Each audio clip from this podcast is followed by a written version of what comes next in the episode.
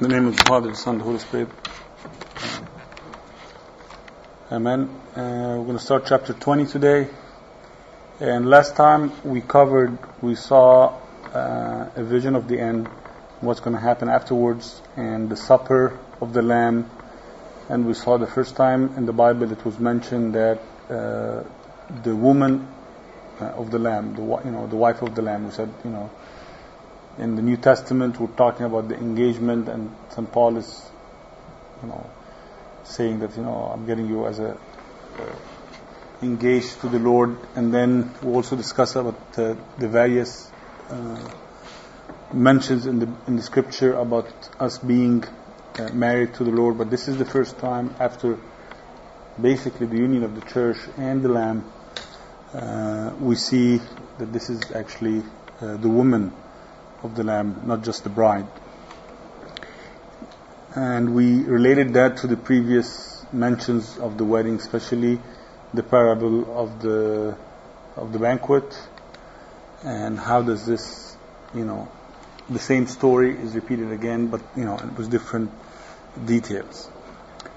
So we start chapter 20, and we're not, you know, I'm gonna let's let's read it quickly.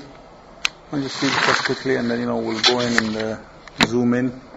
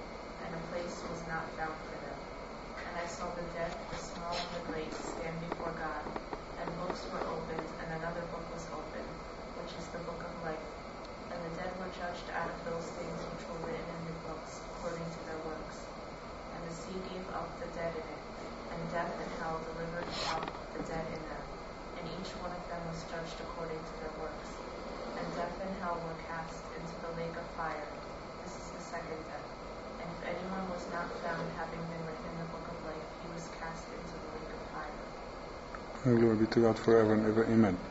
Let's go back and take this one at a time. Uh, and let's deal with the whole topic of the millennium reign as one big topic. Uh, and I saw an angel come down from heaven, having the key of the abyss and a great chain in his hand. Uh, and he laid hold on the dragon, that old serpent who is the devil and Satan, and bound him a thousand years. If we go back to Revelation 118,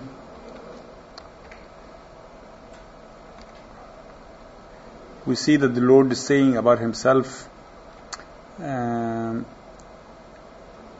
I am the first and the last, that's the last part of uh, verse 17, and then, and the living one, and I became dead, and behold, I am alive forever and ever. Amen. And I have the keys of hell and death. So here the Lord, you know, Jesus saying, I have the keys of hell and death. And when we read in uh, verse chapter 20, verse 1, saying uh, the angel who has, you know, the key of the abyss, that indicates the Lord Jesus Christ. So what is this big chain, and how big that chain that will tie the devil? This is not a physical chain, of course. It's a spiritual chain, and uh, what tied the devil was the cross. As we're going to see um, a little bit about the millennium reign, uh, we'll get the verses that describes what happened at the cross. And he laid hold on the dragon, that old serpent who is the devil and Satan, and bound him a thousand years. This particular verse confused a lot of people and created a big issue in the Christian world today. I have a poster here that describes different ways of how people see this millennium reign. Uh, that tells you it's, you know, it's, a, it's a very big issue, and it's, unfortunately, it's controlling a lot of the events, political events, uh, and otherwise. So let's see what it talks about. So the verse is again uh, Revelation chapter uh, 20 verses 2 and 3 and he laid hold on the dragon that old serpent who is the devil and satan and bound him a thousand years. And he cast him into the abyss and shut him up and set a seal on him that he should deceive the nations no more until the thousands the thousand years should be fulfilled. And after that he must be loosed a little time. Well, there are several opinions about the thousand years and some believe it to be literal, and some believe it to be uh, spiritual. Some think of it as going to be an actual reign of the Lord here on earth, where the devil is going to be bound and everybody's going to be living happy uh, and enjoying, and the lamb is, you know, grazing with the lion, and the child is playing with the snake, and all these things that we heard about in Isaiah before. If you look at it into deep, there are four opinions about the millennium reign. Four different opinions. Amillennial, amillennialism, uh, historic premillennialism, dispensational premillennialism, and post-millennialism. All of them end up with ism, so makes it confusing uh, in reality, it's uh, here. Let's describe each one of them, and then we're going to describe what our church believes in and what makes sense, and what is the danger of some of the other beliefs. Amillennialism. This basically what they're saying is that the millennium symbolizes the time from the Lord was crucified until His second coming. Uh, they don't believe in physical or earthly reign of the Lord Jesus Christ. They believe that the Lord came once, incarnated, and you know became man and was crucified, and was you know ascended into heaven, and He's going to come again, and His final second coming is the final coming that's going to include judgment, and He's going to the world is going to end in that time. So there are key things that we need to think about when we talk about the millennium reign. First, when is the Lord going to come? What's going to happen when tribulations and all these, you know, the vials, the all these things that we read in the book of Revelation, Armageddon, all these things, where when they're going to happen? Are they going to happen when the church is here on earth or not? Right? And so we said the when the Lord is going to come again, the tribulation, and where is the church going to be during the tribulation? Is the church going to be, like for example, when we talked about the vials and, you know, uh, an angel, you know, throwing a vial and a third of the world, you know, actually, everybody gets, you know, diseases and so on. Uh, is that going to be on everyone? Is the church going to be around at that time, or the church is going to be, or the believers are not going to be here anymore, and that's only going to happen on the the sinners while the believers are gone. Right? So these are the main issues that we need to distinguish between each concept or each understanding of the millennium. So the amillennialism, Lord is coming again once. That's the final coming. The world is becoming evil, gradually becoming evil, until uh, and tribulation is going to come on the world, and the church is going to be living in the world. God is going to protect His children. More than right there. Oh yeah, you missed a couple of the fun uh, discussions, a couple of fun chapters. Uh, can go back and address that. So things are going to become a lot harder, uh, and the Antichrist and so on, uh, and the sign of the beast, all these things, while the church is here on earth. And then uh, the Lord is going to come and ends everything with the breath of His mouth, and we're going to start a new beginning in heaven. That's that was one called amillennium, and that's important. Then the second one is historic pre-millennium. That started, you know, at after the apostles when the Jewish started coming into Christianity and some of the uh, those who be, you know remain to be Jews start you know teasing the Christians. Is this the Christ you believe in? He came and uh, he was a carpenter, and look at what he's leaving you. You're being persecuted by everybody, by the Jews, by the Romans, by everybody. So the naive Christians used to tell them, no, he's going to come back again, and we're going to reign on earth for a thousand years before the end of the world. So they also agree that the society is going to become increasingly evil. Uh, great tribulation is going to take place on earth, but then, and their church is going to be on earth, but then the Lord, Lord is going to come to end the tribulation. He's going to rule on earth for a thousand years, and then takes everybody to heaven and live in heaven forever. So they're close to the millennium, but they give God, you know, an opportunity to reign here on earth for a thousand years, where everybody eats milk and honey. You know, the mountains are flowing milk and honey. The grapes grow to be, you know, the one is as big as, you know, bigger than a watermelon, and all these big, nice things. So that's one. The third one, dispensational pre-millennialism. Uh, the dispensational concept, we're going to discuss about that later on, but they basically believe that the Jews will be treated in a favorite way until the end. All the other concepts believe that the Jews were special until the Lord came, and when they rejected Christ, and when they said, you know, Caesar is our king, and rejected Christ, we have no other king but Caesar, they were thrown away, and the church became the inheritant, inheritor of all the promises were given to Jewish nation. Right? So we became the new Israel. What these dispensational premillennialism uh, think of, the society is going to go increasingly evil. Now here the, the fun starts. Um,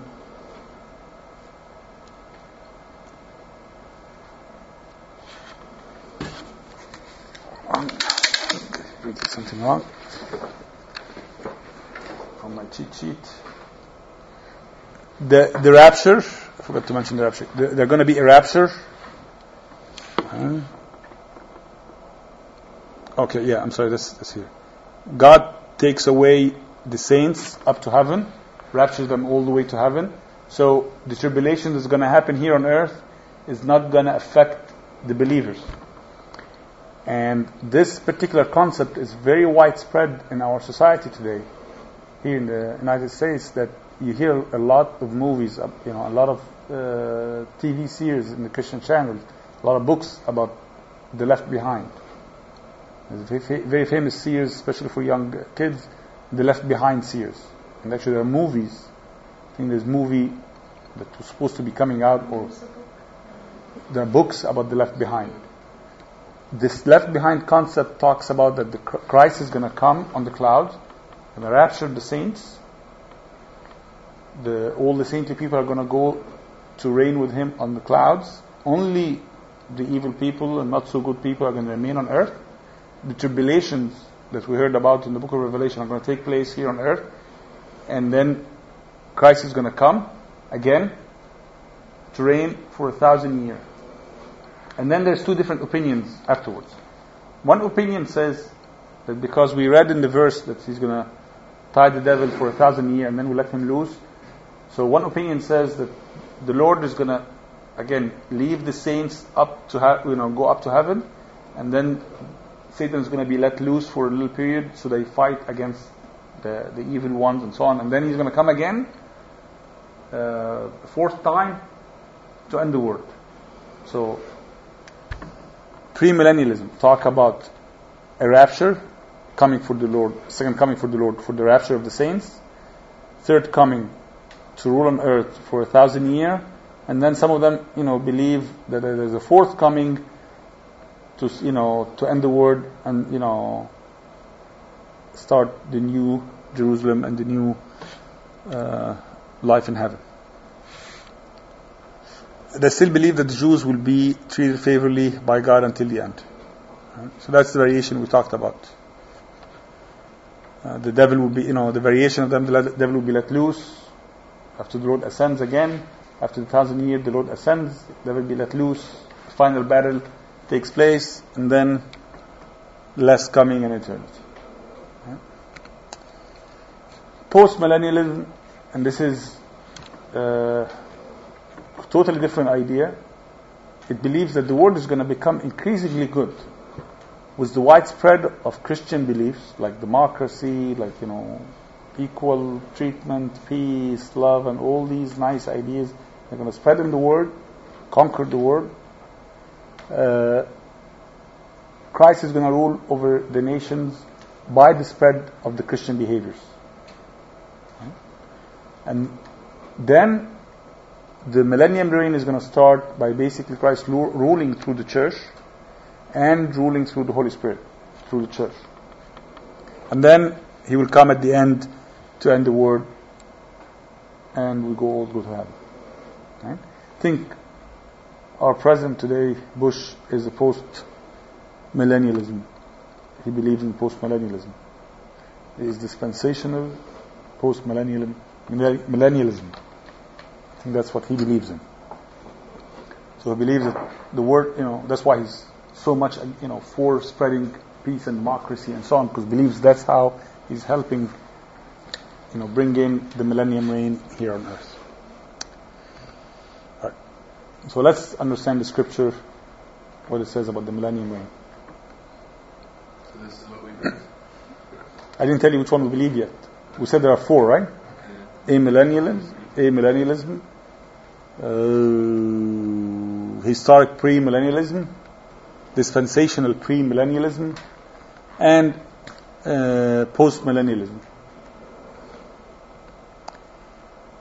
So where is God's kingdom? Where is Christ's kingdom? Uh, in John 18:36, Jesus answered uh, Pilate when he was uh, being persecuted. Pontius Pilate, my kingdom is not of this world. If my kingdom were of this world, then my servants would fight so that I might not be delivered to the Jews. But now my kingdom is not from here. So, if Christ is saying publicly and until the last, you know, breath that my kingdom is not from here, why would he come again and reign here on earth?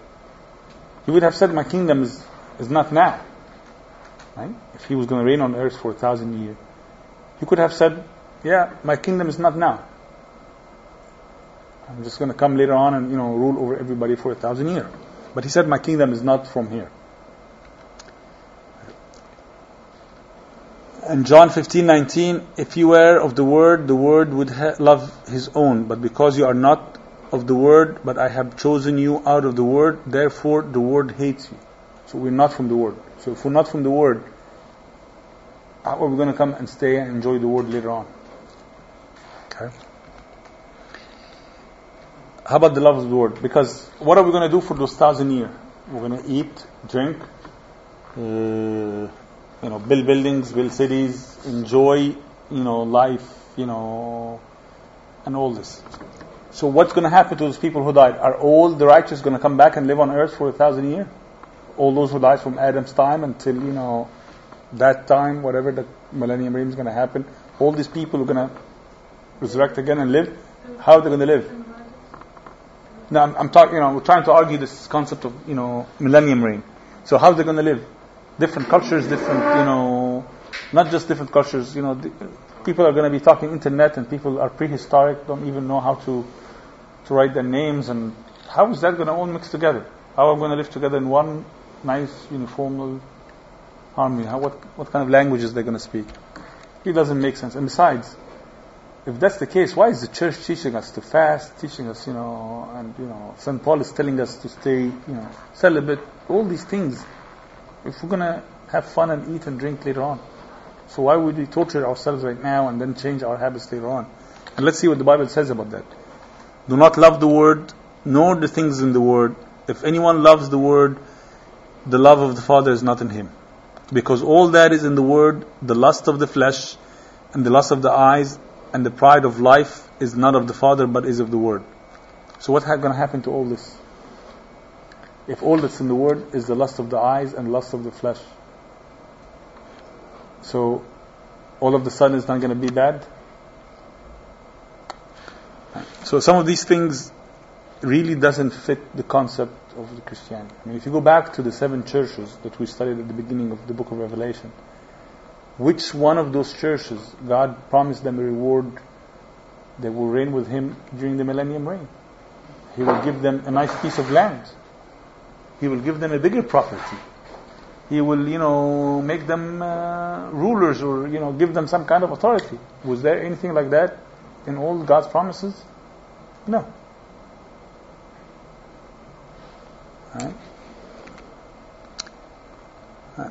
So when was the devil bound? What do we believe that when the devil was bound? Crucifixion. At crucifixion. And let's read a lot of the a lot of the verses that talks about the, the devil has been crucified from the time of Christ and his crucifixion. Now is the judgment of this world. Now shall the prince of this world be cast out. Before that, the devil was roaming freely in the world, doing whatever you know he wants, and the idol worship was there. You know, people were committing adultery in the sake of you know uh, worshiping idols and all that. A lot, you know, majority of these things have been gone. They're coming back now, but in, for the last two thousand years they were gone. Uh, John twelve thirty two, and I, if I am not lifted up from the earth, I will draw. So, and I, if I am lifted up from the earth, I will draw all to myself. He was talking but he said this, you know, signifying what kind of death he was about to die. So when, you know, he's saying, you know, Christ was saying, I'm going to be lifted up, be lifted on the cross, I will uh, draw all to myself. He was talking about the cross. So, you know, again, Gospel of St. John, uh, chapter 16, verse 11, concerning judgment because of the ruler of this world is judged. When somebody's going in free, he's not judged, but when you know when he's judged and found guilty and he's locked up, that's when he is uh, judged. In uh, Colossians 2:15, having stripped rulers and authorities, he made a show of them publicly, triumphing over them in it. so again, talk about triumph. And the more, most important one, right, and gives us a key understanding here. In Matthew 12:29, he says, the Lord also says, "Or else, how can one enter into a strong man's house and spoil his goods, unless first he binds the strong one, and then he will plunder his house?" So, what are the plunder of the devil? What are the you know the goods that the devil took away? The souls of the saints, right? So the Lord tied him up first, and then took the souls of the saints. You know, this is uh, probably how can we understand that. So the devil is bound. Right? Another one in Luke uh, 10, 18 and 19, uh, and he said to them, I saw Satan fall from heaven like lightning. Now this is another important one. Behold, I give you, I give to you authority to tread on serpents and scorpions and over all the authority of the enemy. And nothing sh- shall be, and nothing shall by any means hurt you. So now we have the authority to trample on serpents and scorpions and every power of the devil. Does that mean that the devil is free? Could we have had that authority if the devil was free?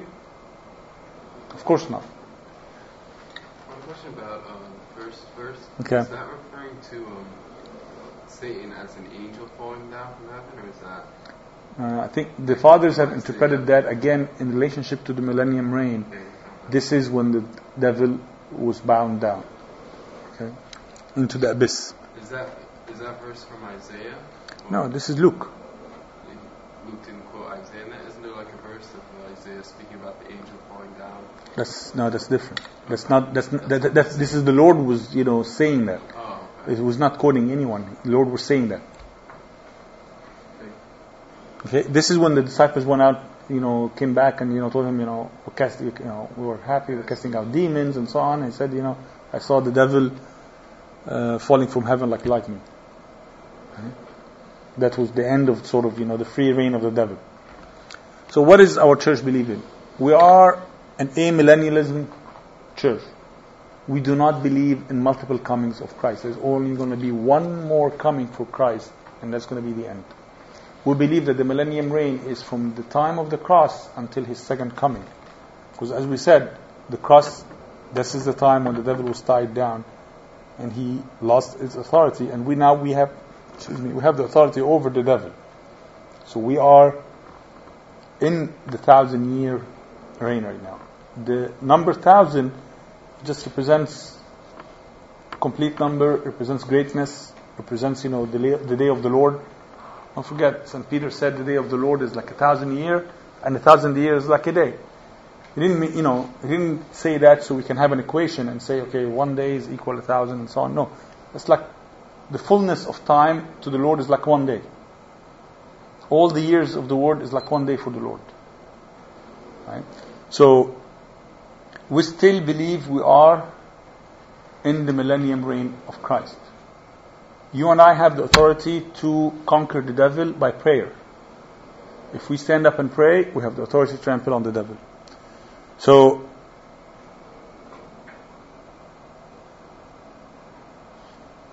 the the post pre post millennialism uh, and specifically the one that talks about the rapture and so on, that's influenced tremendously by the Jewish people. And that is you know because basically the, you know especially dispensational dispensational pre-millennial uh, post-millennialism they talk about that when Christ is going to come and rule he's going to rule in Jerusalem in particular and the Jewish people are going to be his most favorite and they're going to rule with him and then going to be the Christians. So it's mainly it's a Jewish idea ported to the church. Uh, the this idea of the millennium reign is you know very deceiving and even some of the church fathers, like St. Augustine, for example, he started believing in that, but then when he discovered the problem with that thinking, he turned against him and he, you know, anathemed anyone who would believe in such thing. And, you know, and opposed that. So how is Satan bound? How, would, how do we think right now, despite all what's going on is, you know, around us, that Satan is bound? If you compare the word before Christ and you compare the word after Christ, when St. Paul, for example, goes to a city like Corinthians and preached Christianity, and when Corinthians had a lot of temples, and these temples were, you know, full of bad stuff, and you know, people committing adultery and all that in the you uh, know, name of worship, and he talks to them instead of about Hercules, about you know Zeus, and about strong gods, he talks to them about the God, you know, a God who was a carpenter, and he was he died crucified and still that city turns around, leaves idol worship, leaves all these bad things and become Christian. That tell, shows you the power of the of the church, power of God against the power of Satan. In the old days, no matter how God, you know, was giving His people, they they, they always wander out. God would, you know, send them, you know, uh, prophets send them, you know, uh, signs and everything. They wander out. They saw him getting getting them out from land of Egypt, splitting the sea, giving them water from the the rock and everything, sending them food and drink, and they still did not believe that he can get them into the promised land. So Satan was very strong in the old days. These days we're lucky, Satan is not as strong. That's why we're opening churches left and right, and you know the whole place is growing. So Satan is like a, a mad dog tied to a chain, and if we come close to him, he's going to hurt us. If we stay away from him, he just barks at us. Can only bark at us. Can only tells us ideas, but he cannot force us to do anything. And he has no authority over us. So, what is the origin of dispensational premillennialism? This whole idea about the rapture and you know Christ coming back, as you saw in the three other concepts of premillennialism, uh, we had or post millennialism, there was no rapture. The only concept when the rapture idea started being introduced and being taught formally is in the 1800s. John Nelson Darby and from the founder of uh, Plymouth Brothers and Edward Irving, founder of the Catholic Apostolic Church, believed in this particular uh, idea. And that's in the 1800s, so it's not really apostolic or not really of the first few centuries. Others believe that uh, someone by the name of Margaret MacDonald uh, she was charismatically inclined Scottish teenager. She supposedly received this new knowledge in a vision during her, you know, the spring of 1830. And then Darby and Irving copied that from her. And the interesting thing, Darby wrote that, uh, actually, uh, Scofield wrote that in the, as a footnote in the first English translation. And because it was a footnote, in the official translation, the, con- the, the text itself was okay, but he wrote that as a footnote. Start people started copying that and started taking that as a dogma. That's why it's very, you know, tricky when all these new Bibles are coming out with all footnotes and interpretations and everything, and they put a lot of explanation of dogmas. It's very tricky when you read these things. You have to be very careful what the source of the dogma is. Is it true Christian believes, or is just somebody saw a vision, put it in there, and now it became everybody's repeating the same thing.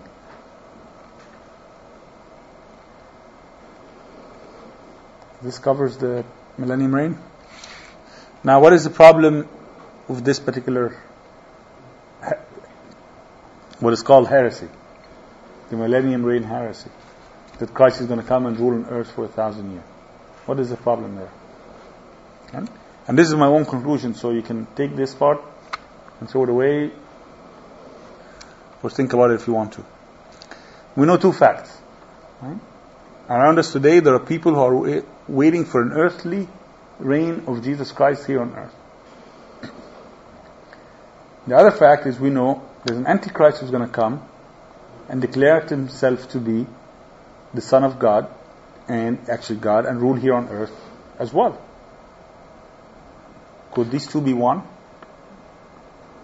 What happens if somebody, you know, showed up today, he said, I'm Christ that came to rule for a thousand years. Accompanied by miracles and lightnings and, you know, all this show that we saw the devil is going to do anyway. Wouldn't all those uh, pre, you know, dispensational, you know, pre-millennium people are going to follow him? Do you have an idea, like, what percentage of people believe in that? Or? In the States, it's large. Oh. Look at the popularity of the, you know, and even if people didn't believe it as a dogma, when they go back and read these books about the rapture and so on, it sticks in here. So the new generation will have more people believing in the rapture. And believe it or not, we have people in our church also believe in the rapture and believe in the millennium reign in our Orthodox church. And we tell them this is not teaching our church. Well, yeah, I know, but so what?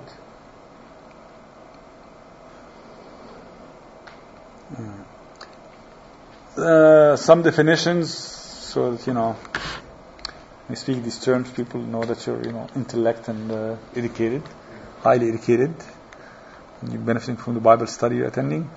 Dispensationalism. Uh, the belief that God operates under different set of rules at different periods throughout history. Uh, specifically, it refers to the belief that the Jews are still God's chosen people and will be treated separately from the church during the end times.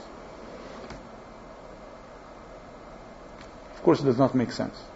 Right? Again, the Jews rejected Christ. Those who will believe from the Jews will be an immense, you know, blessings, yes.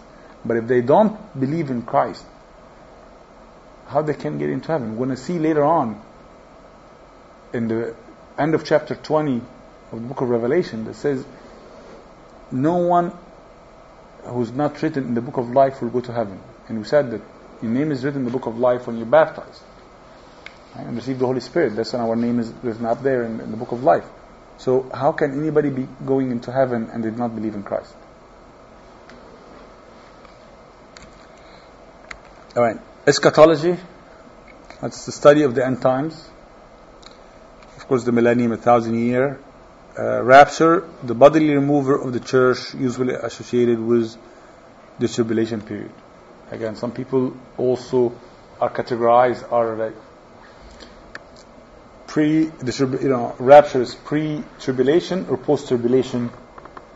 Now, the, a lot of the ideas, a lot of the ak starts going on in these things, and we find a lot of people with different ideas and different things saying it. Okay, so that's basically the millennium reign in a nutshell. Confusing enough? All right. Let's go back to where we were and continue discussion. And I saw an angel come down from heaven having the keys of the abyss and a great chain in his hand and said, This is the Lord Jesus. And that happened on the cross. And he laid hold on the dragon, that old serpent who is the devil and Satan, and bound him a thousand years. Uh, basically, like all Satan's attributes the deceiver, the liar, uh, all these attributes are going to be bound for a thousand years. And again, we said the thousand is a period, we don't know how long, already been 2,000 years, we're still in the thousand years from the cross until the second coming. And he cast him into the abyss and shut him up and set a seal on him that he should deceive the nations no more until the thousand years should be fulfilled. And after that he must be loosed a little time. So why would God loose the devil a little time at the end. Any ideas? Why do you think God would do that after He tied him up for a thousand years? Why would He lose him? Loose him.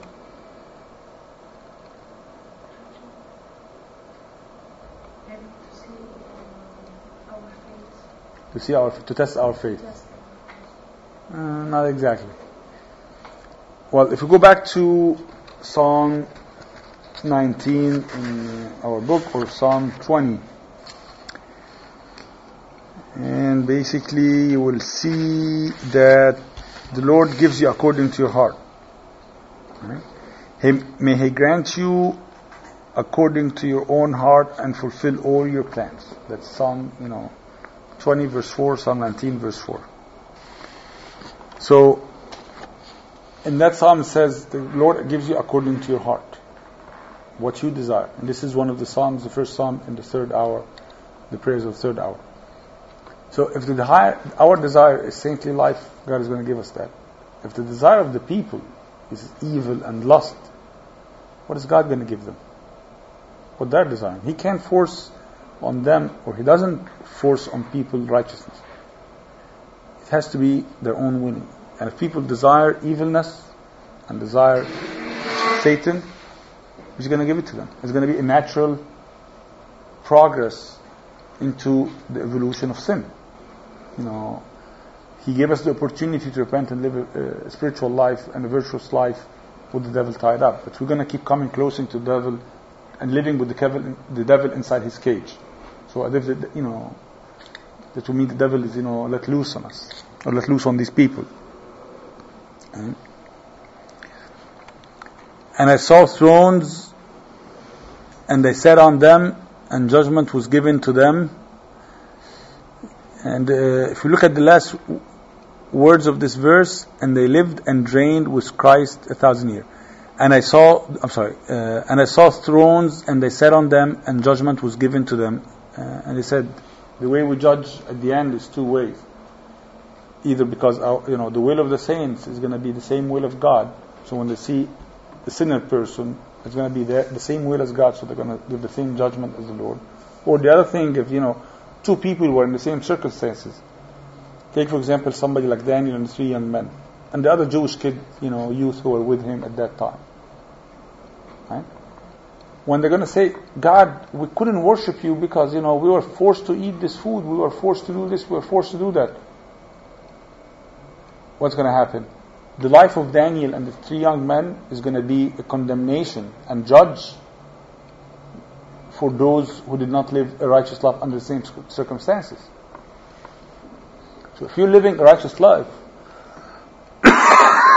excuse me, and there's another person under the same circumstances or even less circumstances, easier circumstances, and not living a righteous life, your life is going to be a judgment on that person. Not because you will issue this judgment, but just because of your acts and your, you know, you, you being good, that's going to be a judgment for on those people. Now let's look at this part. And I saw the souls of those who had been beheaded and they lived and reigned with Christ for a thousand years. So if I look at this part of the verse, I'm sorry, and I saw the souls of those, uh, right? and then the end, and they lived and reigned with Christ a thousand years. So the souls lived and reigned with Christ for a thousand years. So it's not the bodies that lived with Christ for a thousand years. So if Christ is ruling on us, on our souls and our spirits, we are already in the millennium reign. He's not going to be ruling over us a thousand years. So even the interpretation of the millennium reign is embedded here directly in verse 4. That the reign is spiritual reign, that we will be with us, reigning with Him spiritually in our lives. Again, who had been beheaded, these are martyred for the witness of Jesus and uh, for the word of God. Again, we said physical martyrdom, of course, this is the, the highest level, but of course, the spiritual martyrdom as well, and offering ourselves as sacrifices and abstaining from sin, that's also a type of martyrdom. Had not worshipped the beast, nor his image, nor had received his mark on their foreheads, nor their hands, and they lived and reigned with Christ a thousand years. But the rest of the dead did not live again until a thousand years were finished. This is the first resurrection. Wait a minute. First resurrection. Let's read the second, uh, the coming verse. Blessed and holy is he who has part in the first resurrection. The second death has no authority over these, but they will be priests of God and of Christ and will reign with him for a thousand years. So there is a, a first resurrection, a second resurrection. There's no mention of first death, but you know, there's a first death and second death. So what do these mean?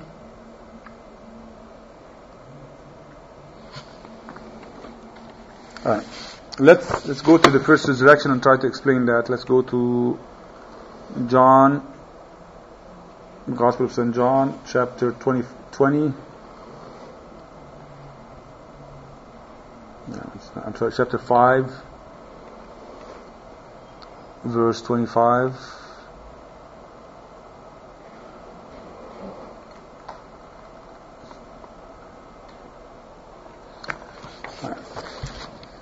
John 25, I'm sorry, John 5, verse 25. Truly, truly, I say to you, the hour is coming, and now is, when the dead shall hear the voice of the Son of God, and they who, who hear shall live. This is one statement. And then in 29, the Lord says something different. Let's put them here together so that you can see them. And shall come forth those who have done good. Uh, okay.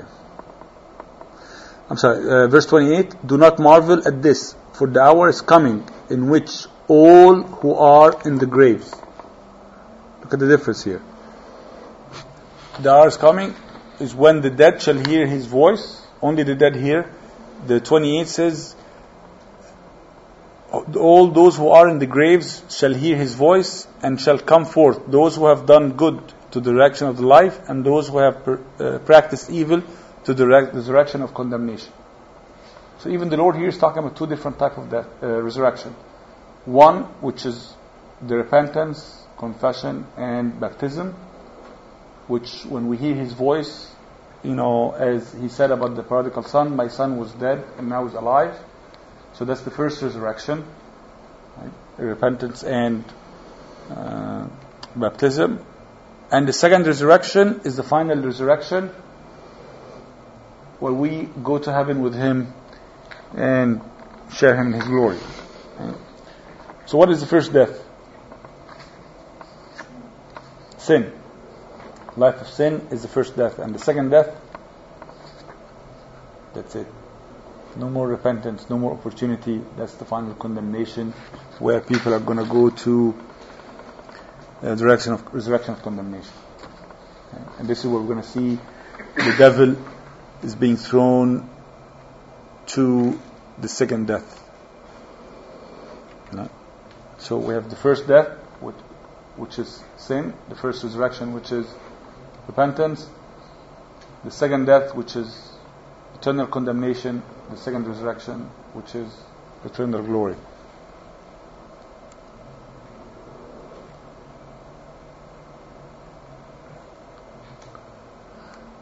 But the rest of the dead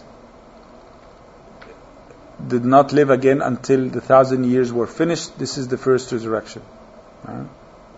The rest of the dead, those who did not believe, those who did not repent, those who enjoyed the word and enjoyed the lust of the word, did not live again until the thousand years were finished. Blessed and holy is he who has part in the first resurrection. The second death has no authority over these. So if we live a life of repentance, we should not be afraid of the second coming. We should not be afraid of our death because the second death has no authority over us. But there will be priests of God and of Christ and will reign with him a thousand years. I think we talked about being priest in the spiritual meaning multiple times and you know what kind of offerings we can offer, you know, the praise, offering our praises uh, as you know sacrifices, offering our uh, thoughts as sacrifices, offering our bodies as sacrifices, you know, multiple things.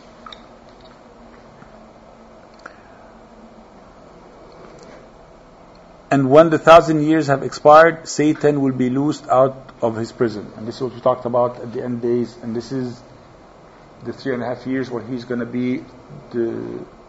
If we go back to chapter 12, uh, 12 with the vision of the woman and the vision of the beast coming, you know, dragon coming in after her. That's the, you know, this is going to be let loose to destroy the nations, basically.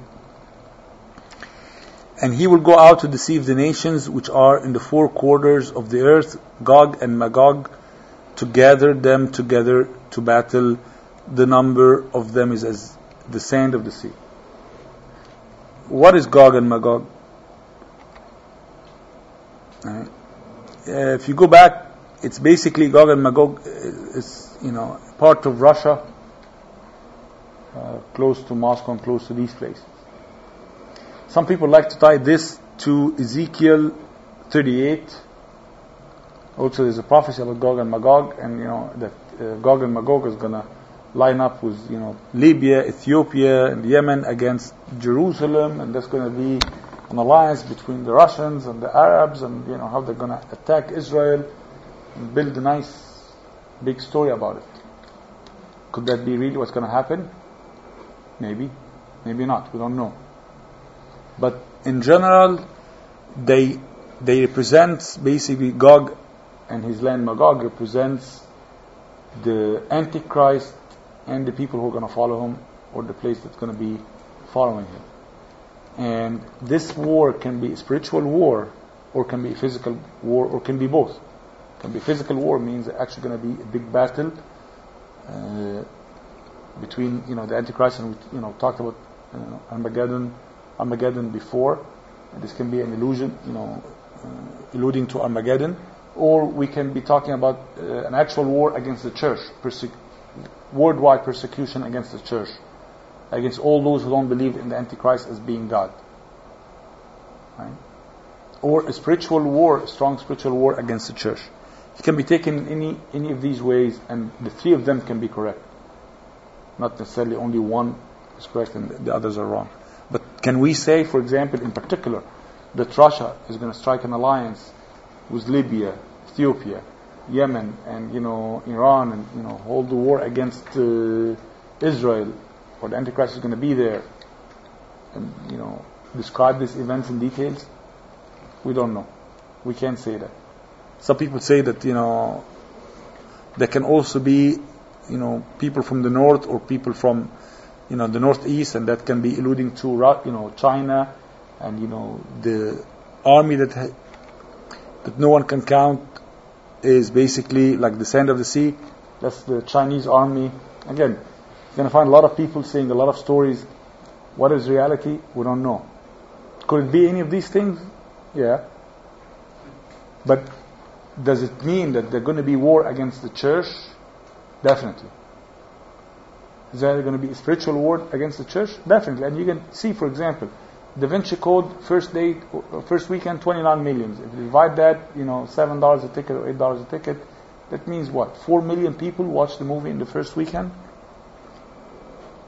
Isn't that too much for a heretic movie? People going in and you know receiving dogma from a place like that. If you guys read the reports. Uh, in the news, you know, in England they did a survey and they really found that uh, the the book have created the illusion that the Catholic Church has been hiding the facts from people and uh, created damage in the faith of the people. Is that a war, you know, raised uh, against the church? Of course. Is this, in, you know, Dan Brown? Is he the new Arius? Why not? If he's going to carry the same teaching and spread false prophets, you know, false teaching against the church. Why not? But this time it's easier. He's, you know, he's not going to be excommunicated because he's not already part of any church. So he saved us uh, the ecumenical council. And when they went up over the breadth of the earth and circled around the camp of the saints and the beloved city, and fire came down from God out of heaven and devoured them. All right. Okay. A dollar for this who tells me when did that happen before? Fire came down from, from heaven and devoured the enemy of God. Ah, okay, that's good, but I wasn't thinking about that. Battle armies, you know. Two events actually.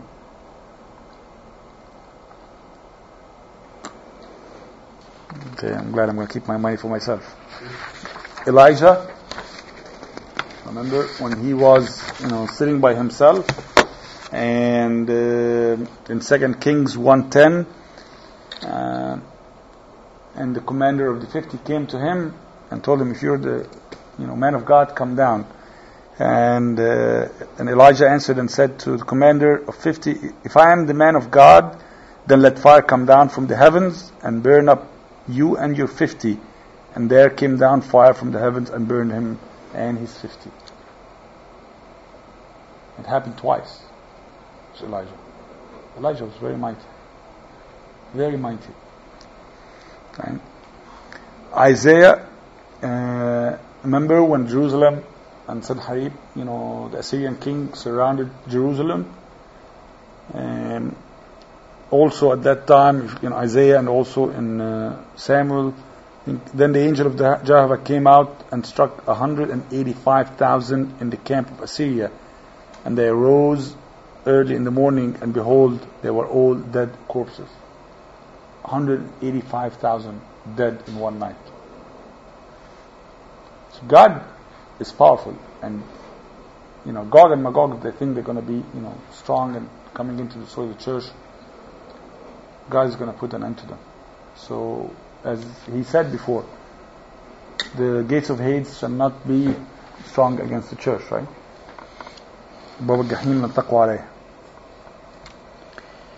And the devil who deceived them was cast into the lake of fire and brimstone. Well, who was there in, uh, from the previous chapter, chapter 19? He was there before him. The Antichrist and the false prophet. Right? The beast and the false prophet were already cast into the fire and brimstone. So oh, كل الأحبة هتلموا مع بعض في الآخر يعني كل ال... the devil and the antichrist and all these fun people are going to be together in hell.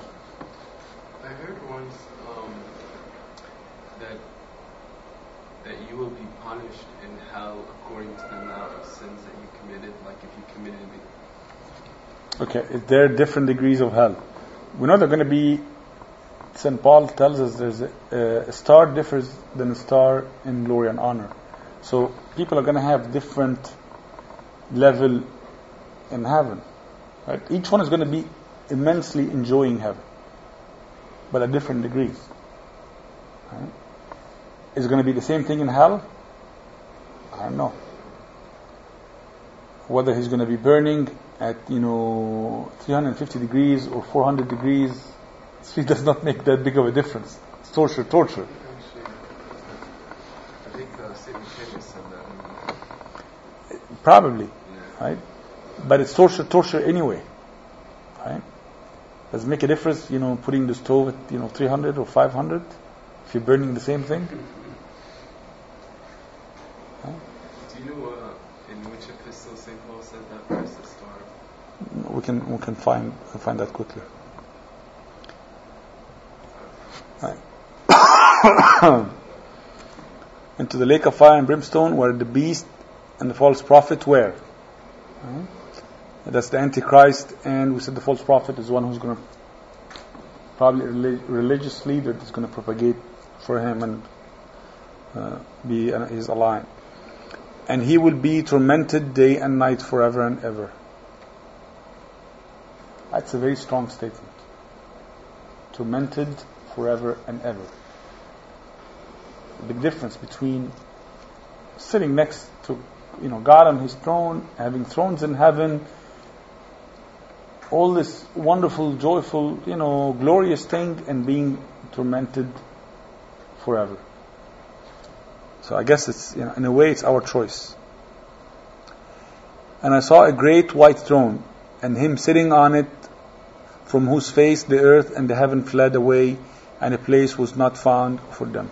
Again, the fathers look at this verse and they say, wait a minute, when we saw the Lord in chapter 1 and in other chapters, he was either, you know, tongue like a sword, fiery eyes, you know, um, his feet is like, you know, melted, you know, brass and fiery brass, ready for action, you know, ready to destroy, ready to fight on behalf of the church. See, well, here, as judgment has already been done, all the church enemies have been cast into the, you know, hell. So he's no longer appears with this image because there's no more need for him to defend the church. And I saw the dead, the small and the great, stand before God, and books were opened, and another book was opened. Books. Does anybody remember a story about these books that were opened from the life of the saints? Get it closer. A monk, a black monk. Okay, St. Moses the Black. Remember when St. Moses the Black was confessing? What did he see? An angel was a black, you know, board, and he was erasing all the sins and becoming white. The sins are recorded in a book or in a board, and every time we confess our sins, they get erased. If we don't confess our sins, they're kept there. So we might as well get them out. Like Um, the books uh, uh, refer to the Gospels? I think I heard that one. Okay. And the dead were judged out of those things which were written in the books. It can be. And some people that say that, you know, the book of life is the word of God and it's God's judgment. So, yes, we're going to be measured according to the gospel. It can be. Could it be that, you know, everyone and his records and his deeds? Maybe. We don't know.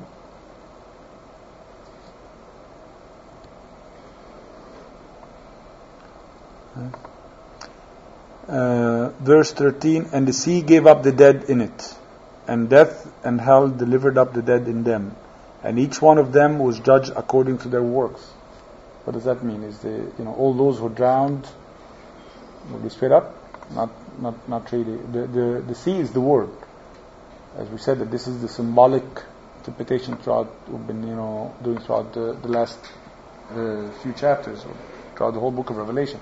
The sea is you know represents the word. So maybe this represents the time of the rapture at this you know second coming. We said the saints are going to taken up to heaven. Those who are left in the world are going to be also taken and be judged according to their deeds and be thrown into hell.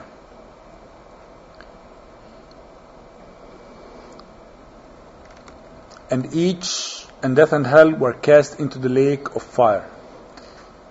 So, how can death and hell be cast in the lake of fire? Is it a physical thing? Is it the person that's going to be taken and thrown into fire? Well, the fathers look at this and say, well, Christ said what? I am the the truth.